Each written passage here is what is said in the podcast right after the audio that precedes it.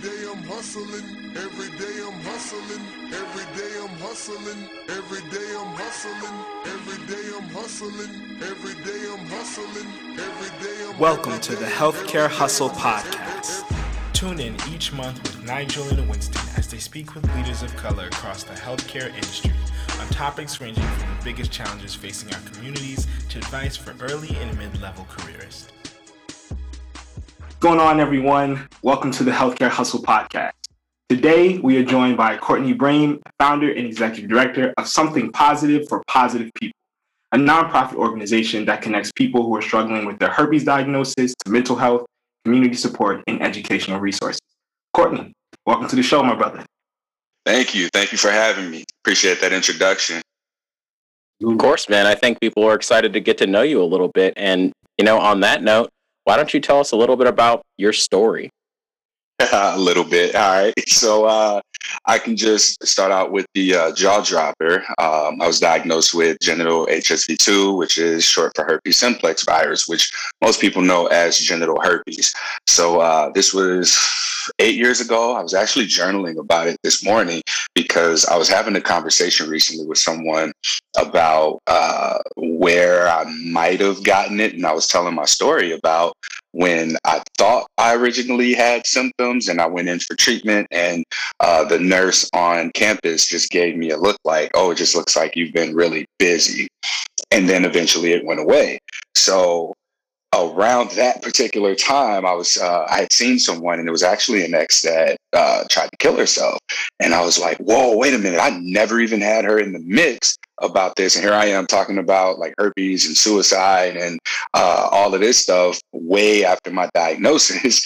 and so, um, yeah, that was that's just like a piece of that to hold on to because it was fresh in my mind. I'll come back to it, but uh, it really just began with my diagnosis more than anything. I was living with my grandmother at the time. I believe it was 2013 um, when I was diagnosed, and from that point, uh, I woke up with the symptoms that are flu-like. So I had chills, body aches, uh, fever, and I went in the bathroom. I went to use the restroom, and I looked down, and um, I heard someone describe it best as it looked kind of like the head of cauliflower, but about a quarter size, and it was on the shaft of my penis.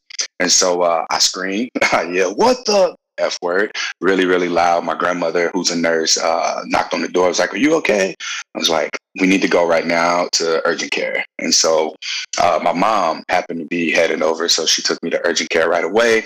And before long, I saw the doctor and he just looked at it. He said it looked like herpes. He gave me um, chlamydia and gonorrhea treatment in the event that I were exposed to either of those. I got an STI test. Q, uh, no, he didn't do the Q-tip thing. Um, he uh, I believe he swabbed it and then gave me a pamphlet and sent me on my way. So at this point, I ended up, uh, I got back home and I contacted my most recent partners. Um, I emailed them or email, it wasn't an email, it was like Facebook Messenger or text message just to ask, hey, did you, do you have herpes? I just asked, I didn't bother telling them I had it and everyone said no. So at that point, I just kind of had this huge sigh of relief, like, oh, thank God I didn't give this to anyone uh, because that to me would have been the most embarrassing part of it was just having passed it on to somebody and now i'm known as that dude that gave people herpes right? So after that i was left really with having to deal with this on my own i did a little bit of googling and found out that uh, what I had experienced at that point in time is what's called an outbreak. So I went from thinking, oh, this is how my genitals are going to always look. I'm never going to be able to touch my penis or use my penis again outside of going to the restroom. Like, this is it. Uh, lo and behold, those magic pills that they gave me, valacyclovir, you take, or at this point in time, I took two a day, six hours apart for three days, and then it looked like nothing ever happened. And so I didn't know that. So finding out that there were ways to reduce the possibilities of having another outbreak by simply just uh, getting some movement in, and I use movement over exercise or weightlifting, running, whatever type of movement um, helps for your body, along with nutrition, I had to make a lot of lifestyle changes. Like I was living with my grandma, she was she was cooking, or if she wasn't cooking on Friday night, Saturday night, she was definitely ordering out, and I got to reap the benefits of eating like more than half of Imo's pizzas and Chinese food that we ordered, and uh, whatever fish place that uh, looks like you know here in St. Louis we got like Chicago fish and chicken or St. Louis fish and chicken and Miami Grill, Ocean Grill, anything with grill at the end that had fried food we were eating that. So I had to make that change as well and stress management. So not too long after my herpes diagnosis, I made these changes, and one of those was uh, getting into yoga in order to minimize my uh, likelihood of having any outbreaks. So from there, um, just I'm just doing me. I didn't think to look up any sort of communities. I didn't think to look up any dating sites for people with herpes. I was just navigating this on my own for about four ish years before I started to go, you know what, this is annoying, like it's frustrating. I need to figure out something to do here. So uh, I got online and I started to search for um, like dating sites for people with herpes, and that was that is a thing now. And once I got on there, um, I began to connect with people who were in like sub communities that you would only know about if you were invited to them. So that's kind of what you're in is. And at that point in time, I was like, damn, there's this whole like underground world of people who are experiencing the same things that I'm experiencing in terms of dealing with the stigma of living with herpes. Um, and when I got there, I was very surprised at how people were saying that despite having had this community after their diagnosis, they still wanted to kill themselves. And that was actually really common, at least to me, it was. Um, hearing it from one person is too much, to be honest, but to have seen it more times than I can count on different blogs and forums and in chat rooms and on social media posts, I was just like, dang, this is a real thing. So uh, I began to just ask people, like, hey, would you be interested in sharing your experience living with your diagnosis, just from the time you were diagnosed to your first disclosure and how you're doing now. And a lot of people were very receptive to that. I was actually taking a little trip down memory lane today, looking at old social media posts. And um, one of my first interviews was in the spring of 2017. So we're approaching the four year anniversary of this having been a podcast or my first interview at least. And the first lady that I met with, she's uh, here in St. Louis. I can talk about her vaguely, but uh, her name was Amy. We met up and we met up about an hour, 30 minutes from me. Um, met up at a cute QuikTrip. She gets in my car. We're driving around. It's getting dark. And uh, mind you, we're complete strangers. We don't know each other. We're in the car. The only common ground that we have is herpes. So at this point in time, she was maybe in her early 40s, mid 40s. I was 28 years old. And so we find a spot. I hit record and we just talked. It was really adorable. She showed up with her notes and she was going to talk through all of this stuff. And uh, you could see how her posture was in the beginning, just a little bit nervous to be speaking about this. And as we talked, you could feel, if you were in the car or around the car, even, you could feel just this energetic shift from her, from being nervous to sad. And as she talked through her story, you could get angry with her. And then um, you feel like her you know, going through the stages of uh, being courageous and speaking about it and talking more. And we laughed, we cried, and at the end of it, there was just this huge sense of, if I could describe it in a word, it would just be sigh. Like by the end of the interview, there was just this sense of, in the atmosphere because that was the first time that she had even gotten to talk about her experience, at least in this way. Um, because when she had disclosed, she disclosed to someone and she talked about how she just broke down crying saying it. But to have been able to sit there and talk and speak through the entirety of the story, not only was that something that was healing for me to hear from someone who had gone through something similar or, or for the people who were listening, but also for her and just sharing her experience. And when I got to experience that, I wondered, you know, just how much more of this can be put out into the world if people were just comfortable enough to talk openly about their status, even behind the anonymity of a podcast platform.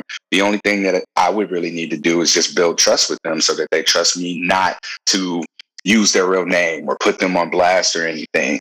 So um, I look up and I finish our interview. I posted it in the communities that I'm part of and just invited other people like, hey, if you want to share your story, if you're at an okay place with your diagnosis and you want to just share it for the sake of the people who aren't okay with their story or with uh, their situation, please reach out to me. Let's connect. We can do this recording. I'll make it as easy on you as I can.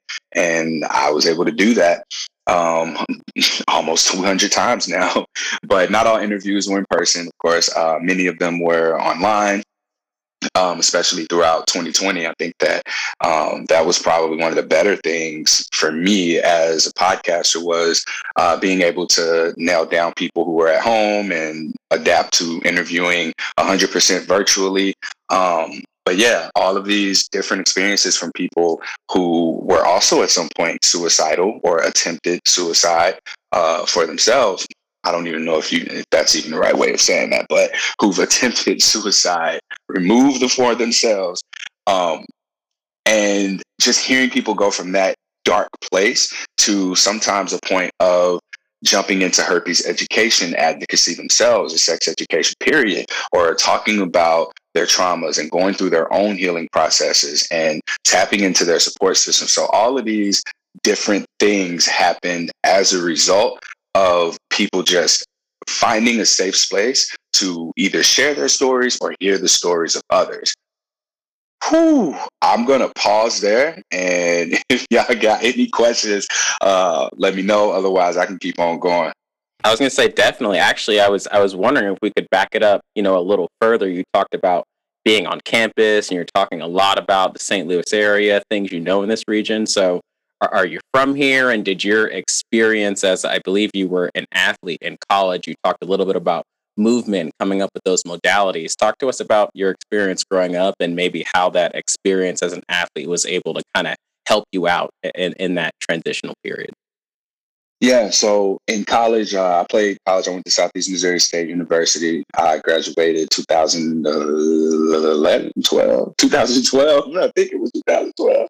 Um, but it was my, I would have been a sophomore or junior year that I had symptoms of something that was going on. I don't know what it was that was going on, but what it, it interesting enough, what had happened at that point in time was what had appeared uh, later on when I actually had my first, or I guess what would have been my outbreak along with the flu symptoms.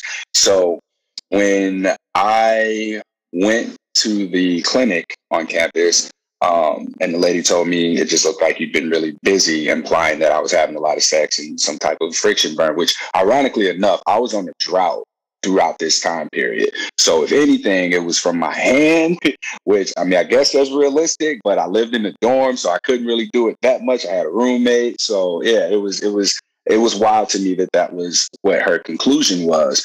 But, uh, I wasn't really sexually active, and that's the interesting thing here. Um, as an athlete, I had people around me who I could talk to about that kind of stuff. And from my experiences, other teammates who might have had any sort of STI symptoms where uh, it would be like your pee burns or there's blood in your urine, or uh, yeah, these were generally symptoms to look out for. I didn't have any of that. I just had that physical thing, right? Um, and after it went away, time passed, nothing. So all throughout college, high school, middle school, I'd always been active. I always play football up until I was done playing football. So we get to the point of me graduating college. I'm done playing football. And then within about a year, year and a half was when I had my first herpes outbreak. And mind you, I mentioned that I was living with my grandmother. And at that point in time, like after being an athlete for so long, a lot of the stuff that would be like general maintenance, working out, maybe uh, running. Those were punishments for me. So once I was done, I was done. Like I gained a ton of weight. I think I got up to almost 270 pounds. Um, and my playing weight was maybe 230, 240. I'm living with my grandmother who's frying up all kinds of food or ordering takeout. Um, and I'm unaware of stress management tools. And that's another really big important piece here is that mental health was not something on my mind. Mental health to me looked like you're a crazy person or you're not a crazy person. And when you get into the crazy person territory, there's just that's where all of mental illness and language applies. Me, no, not me. I'm a perfectly sane person. I know when something's wrong with me and I'm able to take care of it when I am. Uh, that was my thinking at that point in time, just so I can clarify that. But I think that me not continuing to take care of my body or be active was something that may have lowered my immune system enough to where an outbreak could have occurred. Because if I did, in fact, have this for a while, then maybe my body was able to just keep it at bay and manage it. Um, if I would have gotten some sort of a test done, a test for antibodies, then perhaps I would have tested positive, or maybe I wouldn't have uh, without having had an outbreak at all. So, in terms of how sports played a role in it, it just was something that kept me active and may have kept uh, my outbreaks at bay. Thank you. Thank you for sharing that piece. I definitely, one thing that I find interesting, you know, is that you mentioned, you know, for you, it, sounds like you definitely, kind of, you had a support system in terms of at least, you know, folks initially being there when you first got your diagnosis. Um, but, you know, given from the Lou, we're all black here, but, you know, we know that there's a lot of stigma, intersectional stigma all over the place between mental health sexual and reproductive health. So I'm curious, you know, to know how was it? We, we, this is, you know, no one's prepared for this, but did you have these kind of conversations growing up? I mean, how was all of this? Man, my mama and my granddad and my dad, probably grandparents in general, all told me don't get nobody pregnant. That was the main priority. And what I learned in my sex education was that if someone has an STI, STD at the time, um, you would know because there would be a smell, some type of odor, there would be some discharge, it'd be leaking green stuff, or it would be so painful that they wouldn't even want to have sex anyway. So this was my legitimate thought process behind STIs was that all right, if somebody has one, they won't want to have sex. And all I got to do is wear this condom, not to prevent myself from getting STIs, but to prevent myself from getting somebody pregnant. And that was what my household teaching was when I was growing up. And then as far as sex ed goes, the the language that was used, uh, I remember it just being exclusively about not having sex. It was to discourage us from having sex. It didn't include things that I now know were important elements of that, such as body autonomy, understanding consent, relationship management skills, being able to identify abuse, being able to set and uphold and respect boundaries between yourself and another human being. All of these self learned aspects of sexual health that, or these things that are so interconnected with sexual health, but were omitted from the sex ed conversation are all things that I didn't learn until adulthood. So I'm growing up, becoming a man in society under the impression that this is what this is everything I need to know about sex. And I use this analogy all the time. Well, this ex- example all the time of the first time that you have sex without a condom. If somebody doesn't get an STI or get pregnant, you're looking at your sex education system like, oh, y'all lying. Y'all don't know what y'all talking about. So once it happened once, it was like, all right, well, uh, I I can just do away with that. So having the mental health pieces completely just omitted from the sex ed conversation, I think that's what set me up for failure. Because in addition to the five things that I just named, there's also the element of being able to seek and ask for support in the event that you need it because I didn't know that there were resources out there that I can go to if you test positive. The only word that rang true in my head was STD prevention, prevention, prevention. So once you get something, there is nothing else for you. So it's um, the the fact that I hit that point and crossed that threshold of prevention I failed or I became a failure according to what I've learned about STD prevention efforts. And that in itself was something that was very, very challenging to navigate because I didn't have any examples, no role models, any direction in relation to what to do next because everything that I go to is like, oh, prevention, prevention, prevention. And it's like, all right, well, what happens when prevention fails you, right? You don't have anything after that. So at that point, oh, did that answer your question? Because I was about to transition.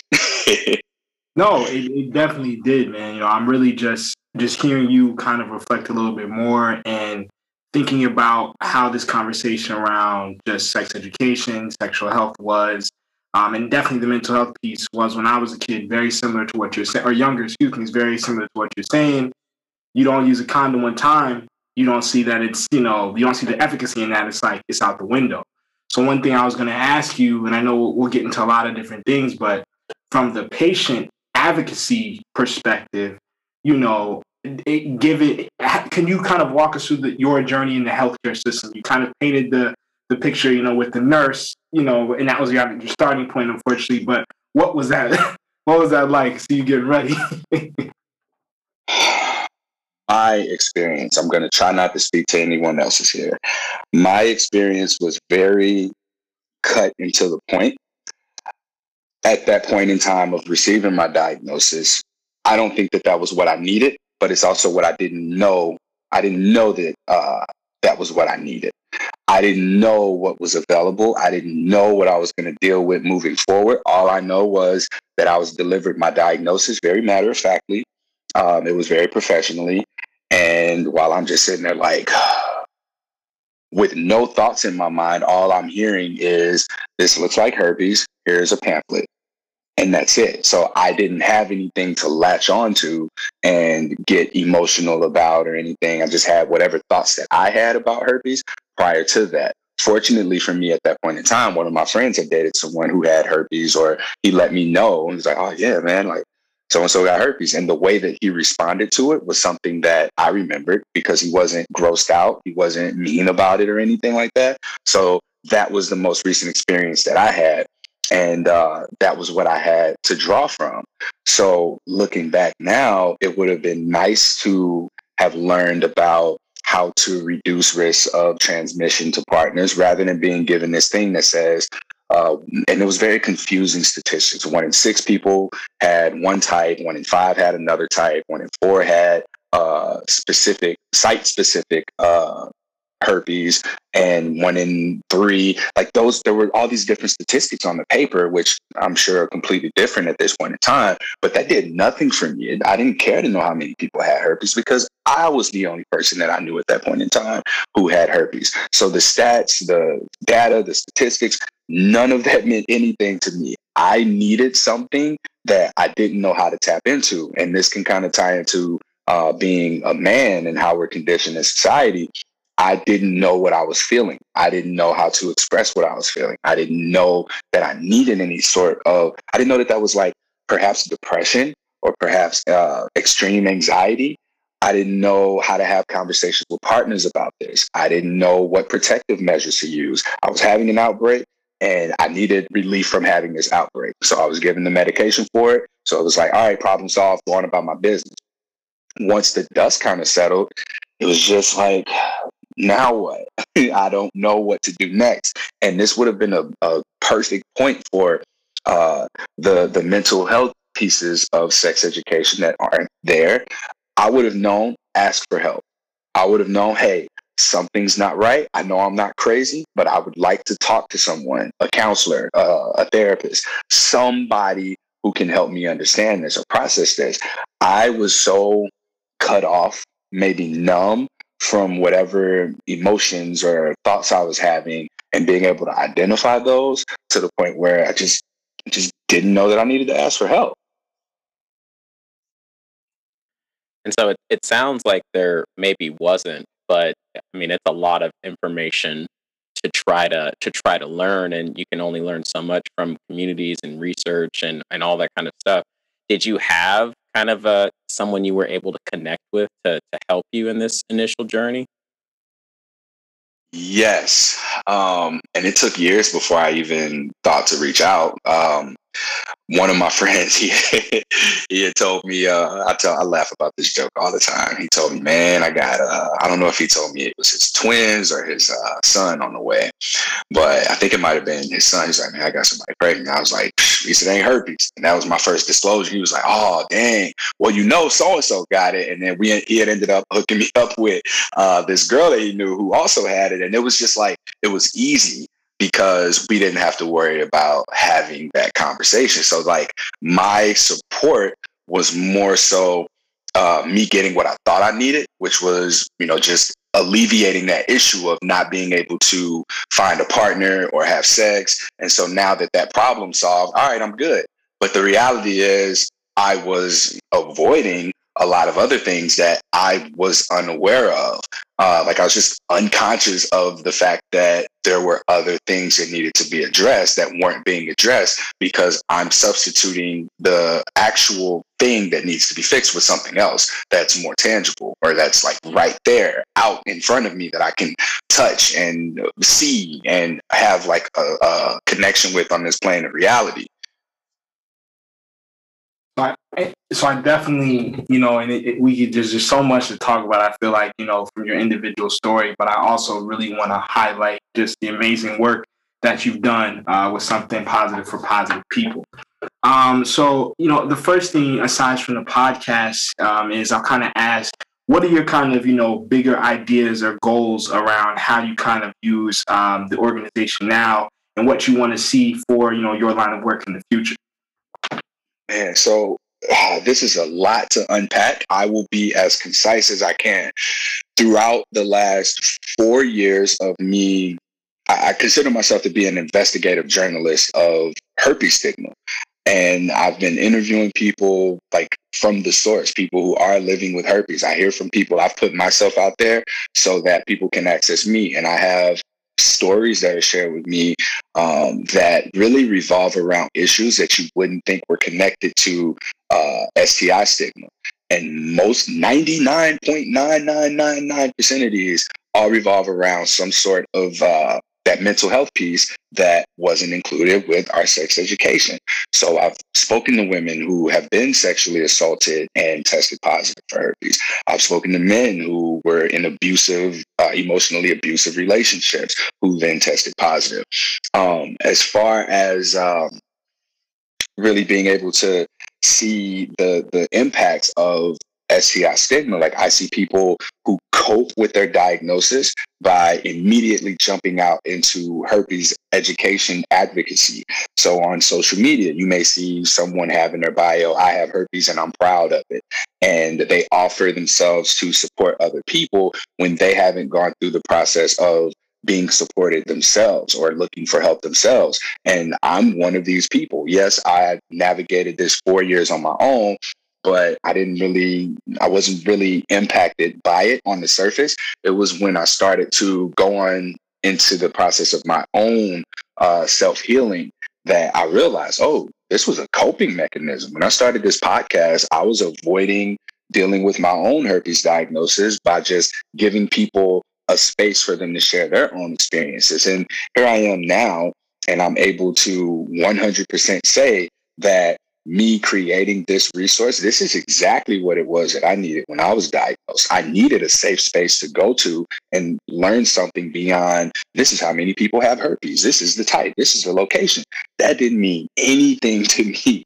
What meant something to me was hearing that there was life after this, that nothing, that there are people who don't care about your herpes status. They care more about who you are. That there are so many other things to disclose to people than your herpes status. So, in being where I am now, one of the more prevalent things that I want to bring to people's attention is the necessity of integrating post STI diagnosis support resources with STD prevention efforts. So I told you earlier how, you know, everything is prevention, prevention, prevention. What happens when you fall over that wall and you looking back and there's nothing that can be done for you? Now for me, like I said, it took me four years to find a dating site that I then found a community of people who were living with herpes. It shouldn't have taken that long. Why aren't these types of things accessible sooner? Why did it take for me to follow my own, for me to fumble disclosures, for me to spit out misinformation before I learned, all right, you know what? I'm gonna just have to do this myself. And then being able to have this information, you know, not just for me, but for anyone who happens to also stumble across it. So one of the main objectives has been to put this information out there in a way that people are able to find it as soon as they can, as soon as they start looking for it, rather than just Googling herpes and then just seeing uh, the Center for Disease Control says that this is how many people have it. This is the herpes virus family. And uh, cold sores are herpes, right? That was, uh, yeah, I, I don't even know if I answered the question. No, you know, it's all good. You know, I think, you know, for, uh, and we talked about this before, right? How you are a healthcare leader, you know, for folks like Nygel and I that actually exist in these or sit in these big healthcare organizations. You know, it's the individuals like yourself that we really look at as you're doing, you know, really vital work. And, you know, I was just curious for some of the folks that are listening, you know, how, if you could give them tangible ideas and you kind of spoke to it with, you know, some of the post follow up work in terms of diagnosis, but how can you know big fancy healthcare systems really begin to integrate folks like you, um, individuals like you, champion your work and really have it become a part of their care delivery? As a podcaster, reaching out to health related organizations, I was dismissed, blown off. Um, when I would be like, hey, you know, can you share this resources with people who may be diagnosed with herpes? And I, I, I just would be blown off. Like it's as simple as that.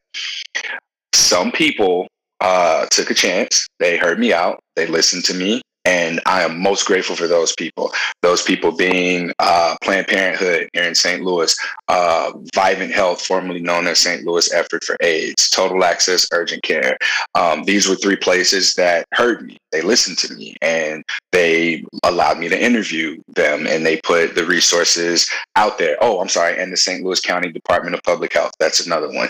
Um, and Sex Positive St. Louis. So these organizations here locally were the ones that heard me as a podcaster.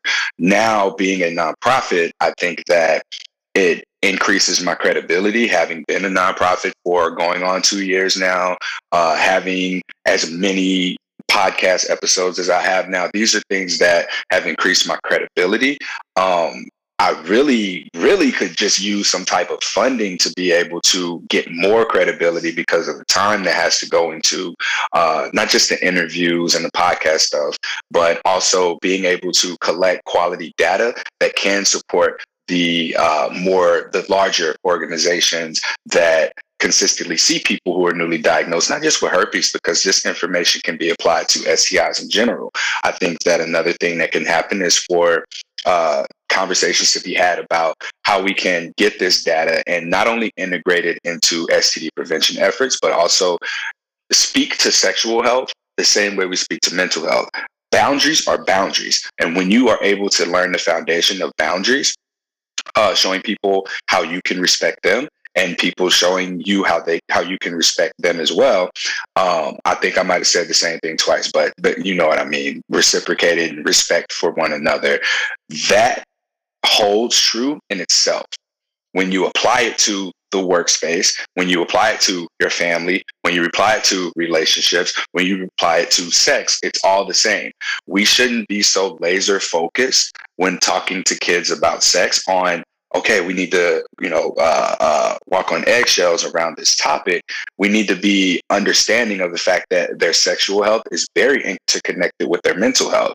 I look back on how many people who uh, were diagnosed with herpes and everything just changed for them. Their mental health just completely went out of whack and they recognized it in hindsight.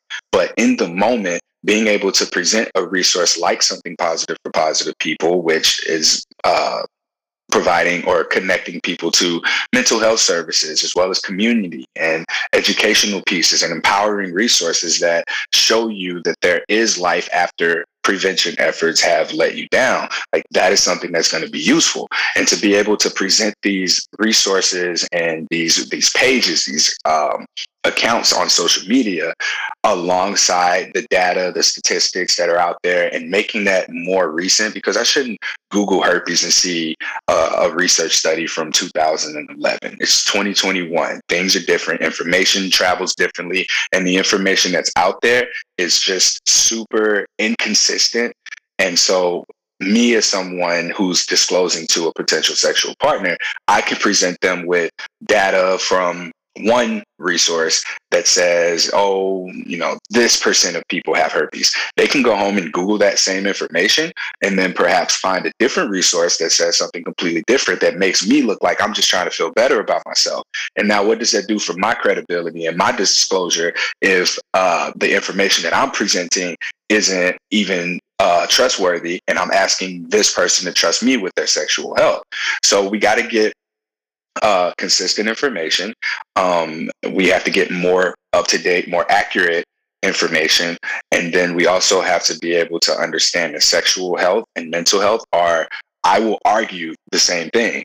Um, but at the very least, say that they are very interconnected with one another. And we have to stop looking at sexual health like ill and we look at mental health like oh yeah that's that's a big deal right now. And it's more highlighted now than ever. Um, there's you can google it now you'll see that sti testing is down significantly um, throughout the pandemic. I probably spoken to over 2020 to now more people who were just diagnosed in 2020 with hsv uh, the herpes simplex virus than i did all of 2019 or all of 2018. So this is something to take into consideration, especially because now mental health is such a prioritized focal point. I think that it's bringing into light how other areas of our life are contributing to uh, the the way that our mental health or other things are contributing to uh, our mental health status changes lot to unpack there. And I, I mean, I, I think we couldn't agree with you more. The data and just having an understanding of these things is how we're able to make changes and move things forward and better partner with organizations, you know, like yours or, you know, with Winston at BJC or me at Washington University. Um, but something else I think you spoke to there is like there, there was a pretty large spike in mental health or at least uh, at least acknowledgement of those things as we went into 2020. Just the world's been a tough place, but this last year we know was especially crazy. I don't think we have to spend a lot of time talking about that. But I think people would be interested in hearing how was that for you and something positive for positive people? I mean, that was your second year switching from a podcast to running a nonprofit. Talk to us about that journey early on i had a partnership lined up that was supposed to have like my entire year of 2020 was going to be laid out from this project and it just did not happen thanks covid. Um, but i ended up getting a therapist uh, betterhelp was a sponsor that had reached out and i ended up having a therapist for all of 2020 and now we work together. He's no longer with the company but uh, he's still my therapist. And i just so happened to have had that connection um, everyone's at home. So i was more a more easily able to pin down people to interview. Um, honestly 2020 wasn't bad for me. Um, being impacted by the pandemic i was still able to get um, unemployment benefits uh, for just having been impacted. And so uh, while donations were down, like I was able to, at the very least, continue the efforts of the nonprofit without being able to be at work or having to be at work for so many hours a day. So I was more so able to be in front of the computer, sending out emails, connecting with people, um, getting the website up to speed, and really planning out what the services of something positive for positive people was going to look like. I um, modified my board of directors, um, a lot of just cleanup internally with the nonprofit, and I was able to maintain a consistency with the podcast and really get ahead on my interviews, even. Um, but I will say more than anything, having had a therapist for myself really did it for me. Like that was that was the key. Um, I didn't know that there were things that I was dealing with or repressing or avoiding even. And one of those things having been processing my own diagnosis and dealing with that because that was one of the first things he said to me and I cussed him out. I was like, I bit my tongue from cussing him out when he said that because I had this, you don't know who I am, do you? Kind of mindset of I've had all these conversations with people about their herpes status. I've spoken on podcasts about my herpes status, but I never spoke to Courtney about Courtney's herpes status. And that ended up being a really, really big deal in the long run because it also came back full circle. I remember on Christmas Eve, we had the last session of 2020. And uh, I said something to him, and I won't go into details here, but he goes, You Remember the first day we had a conversation, and I told you, I, I just started laughing. I just laughed because the way that I dealt with my herpes diagnosis is the same way I dealt with a lot of other things in life in this avoidant way. So being able to confront that and have that framework for how to deal with the patterns in my life that continued to come up that were reflective of my herpes status allowed for me to deal with things more in the moment at a more conscious level rather than just acting out of habit.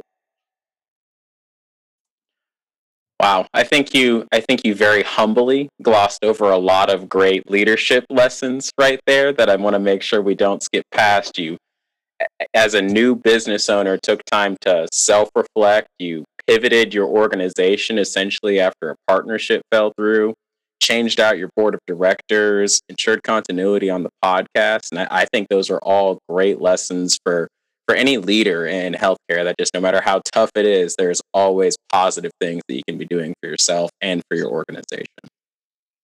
Yeah, I'd say consistency um, more than anything. Anything that got started, being consistent was um, was was most important to me. So discipline, discipline's a better word, but I use I hang on to consistency, um, continuing to just get that podcast episode out every week, no matter what it took, whatever that looked like. Um, being able to have my board meetings every three months, whatever that looked like.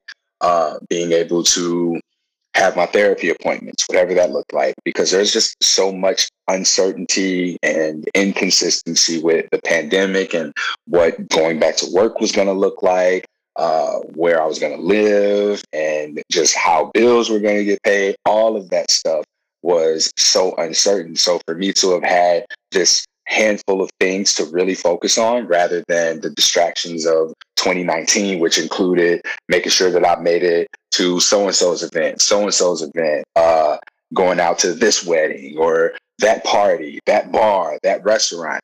All of those secondary priorities just were gone. So I could only prioritize a few things. And those things I would say really anchored me. Oh, I also got my yoga teacher certification during 2020.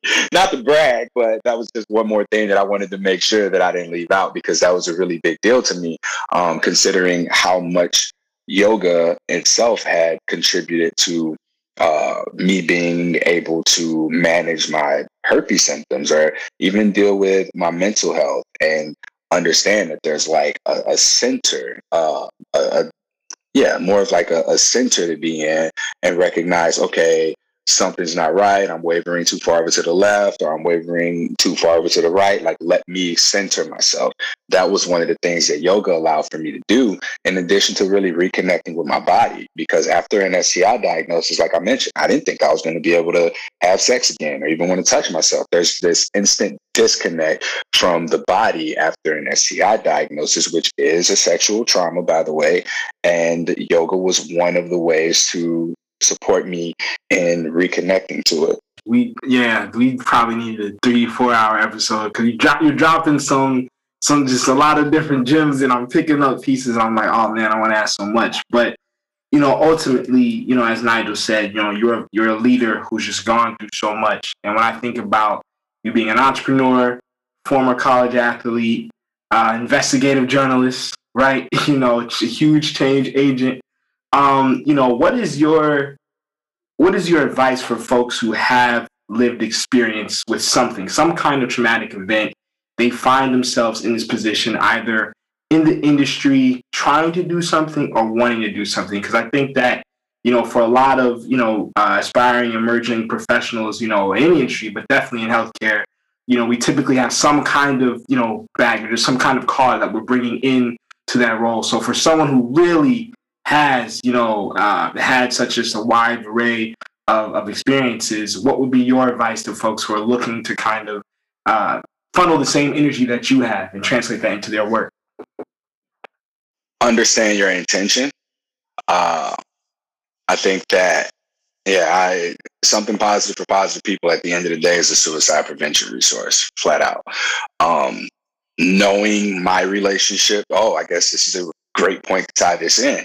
Um, I've had family members threaten suicide. I've had extended family, and by that I mean like step family, uh, actually go through with suicide.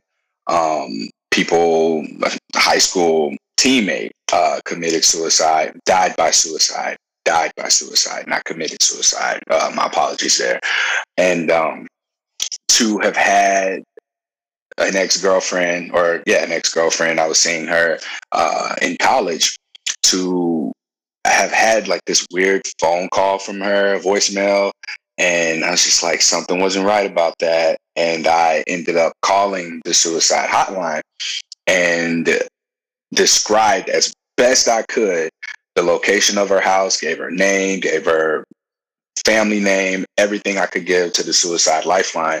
Um, and a few hours later, her brother called me and just said, Thank you. They found her in the tub and she had tried to take a bunch of pills. And so I haven't talked to her. Um, I see that she's alive and well. Um, but part of me always wondered what if it was herpes, right? What if that was the thing that led to some of those people who have died by suicide ending their lives? What if that was something that for her uh, was, what if that was something that was bothering her to the point of wanting to end her own life? So I understand that my intention is and always will be suicide prevention. So at the end of this all, when you take all of the herpes education advocacy aside, the uh, adv- advocacy for uh, mental health, sexual health, and all that other stuff, the priority has and always will be suicide prevention. And that's been what the intention was um, throughout all of the other stuff that's happened. Yay, that's great. But at the end of the day, I don't want a person to feel as if they have to take their life their lives just because they tested positive for an STI. So I think anyone who's stepping into any type of a, a, role, leadership role, or wanting to make some kind of change, advocate for anything, it's important to understand what your intention is um, and honor that. And if it changes, it changes. That's fine. Um, make the shift, but just be aware of it. Don't allow for yourself to not know why you're doing what you're doing because I think that that's what makes us susceptible to burnout when we're not seeing things happen that should be happening. And the bigger picture of it all is I'd said in the beginning, if I just save one person from ending their lives because they found this resource, then I did my job. Fortunately, that's happened uh, more times than I can count because now I can say I've done my job a few times over. But um, I can't help but think, you know, what if uh, if I if I stop? You know, what if there's another person that didn't get what it was that they needed, or if there's a story that hasn't been shared that could have helped someone else? So these are all uh, these are all things that obviously can happen out of our control, but sticking with whatever intention it is that you set, knowing your motivation behind it, that's what, and then being consistent with it, um, that's what I would give an offer to people who are stepping into some sort of a similar space. Wow. I, I think that that's just such a, a powerful lesson that I know I, I struggle with. And I think all young leaders, especially leaders of color, struggle with, right? Like you want to be successful, you want to do all these things, and sometimes it's just go, go, go. But also taking a step back and knowing why you're doing what you're doing and what the impact is of our actions and activities and even just something as simple as just saying something to someone just once or twice right like that can have a huge downstream impact so great words of wisdom right there um, winston did you have any other questions Oh, I think you know this is. It's like I said, it wasn't wasn't long enough. There's so much we could go into. Um, and I'll, and I'll Hey, listen, I can come back. Hey, oh, we, we down the street from each other. you say have to do a part two. Um, no, you know, it, it's uh, you know, uh, aside from just shouting out, you know, Courtney for coming on to the podcast and sharing everything that he's done, and that Goku print in the in the background, we're not gonna let that, you know, just slide. Gotta shout out, shout that out there. Um, just give him, you know, the space to drop any links, you know, where they can find, you know, something positive for positive people. You want social media, all of that. I think will be good. Yeah, so I'm on social media at H on my chest. It looks like Han my chest, all one word, H O N M Y C H E S T. That's Instagram, Twitter, Tumblr, Reddit. I'm most active on Instagram. There's a something positive for positive people, uh, Facebook page. Uh, on there, you just see the Instagram stuff. So if you're not on Instagram, you'll see the posts from Instagram on Facebook. The website is www.spfpp.org, um, expanding the network of therapists that we work with or partner with to connect people who are struggling with STI stigma to um, if they're struggling like if they're struggling, I want to be able to just remove the barriers in place to connect them with a therapist who can speak to um, the experiences of people who might be struggling with their herpes diagnosis. Um, so yeah, if you're someone who's struggling, reach out. If you're someone who wants to partner, if you want to know what you can do, we're always accepting donations. I'm always welcome. Uh, I welcome being interviewed on people's podcasts, always looking for guests if anyone wants to share their story. There's also a blog. If you're not in the podcast, you can read the submissions from people at www.spfpp.org slash blog. And SPFPP is just the uh, abbreviation for something positive for positive people. And remember, it's .org, not .com. .com was way too expensive, so we're here with .org. Uh, but yeah, and you can download the podcast on any podcast platform: iTunes, Google Play, iHeartMedia, Spotify. List goes on. Wherever you listen to a podcast, you can listen to it. That's awesome. We'll definitely make sure to have all that posted in the show links for people to have easy access to. Please make sure to check Courtney out and take a look at the amazing work that that you're doing. You're you're an inspiration, man. Thank thank you so much for joining us. But you know, before you get out of here, we got some rapid fire questions for you to answer. Uh, make it a little fun. Today was a heavy conversation, but you ready for that? I'm ready. All right. Number one, you could be any animal in the world, what are you going to be? I didn't expect that one. I would be a dragon. Favorite flavor of ice cream? Oh, cookie dough. Oh, good choice. Would you rather be swole or jack? Swole. Dream car? Ooh, one that flies whenever we get those. I'm sure Elon Musk is working on it. Last one, coffee or tea? Tea. All righty. Well, that's that's all I had, Winston. If you didn't have anything else, uh, thank you so much for for joining us, Courtney. We appreciate it. Thank you for having me. Well, that's it for this month's episode of the Healthcare Hustle podcast. Learn more about the National Association of Healthcare Executives at nahse.org and join us next month for another exciting episode.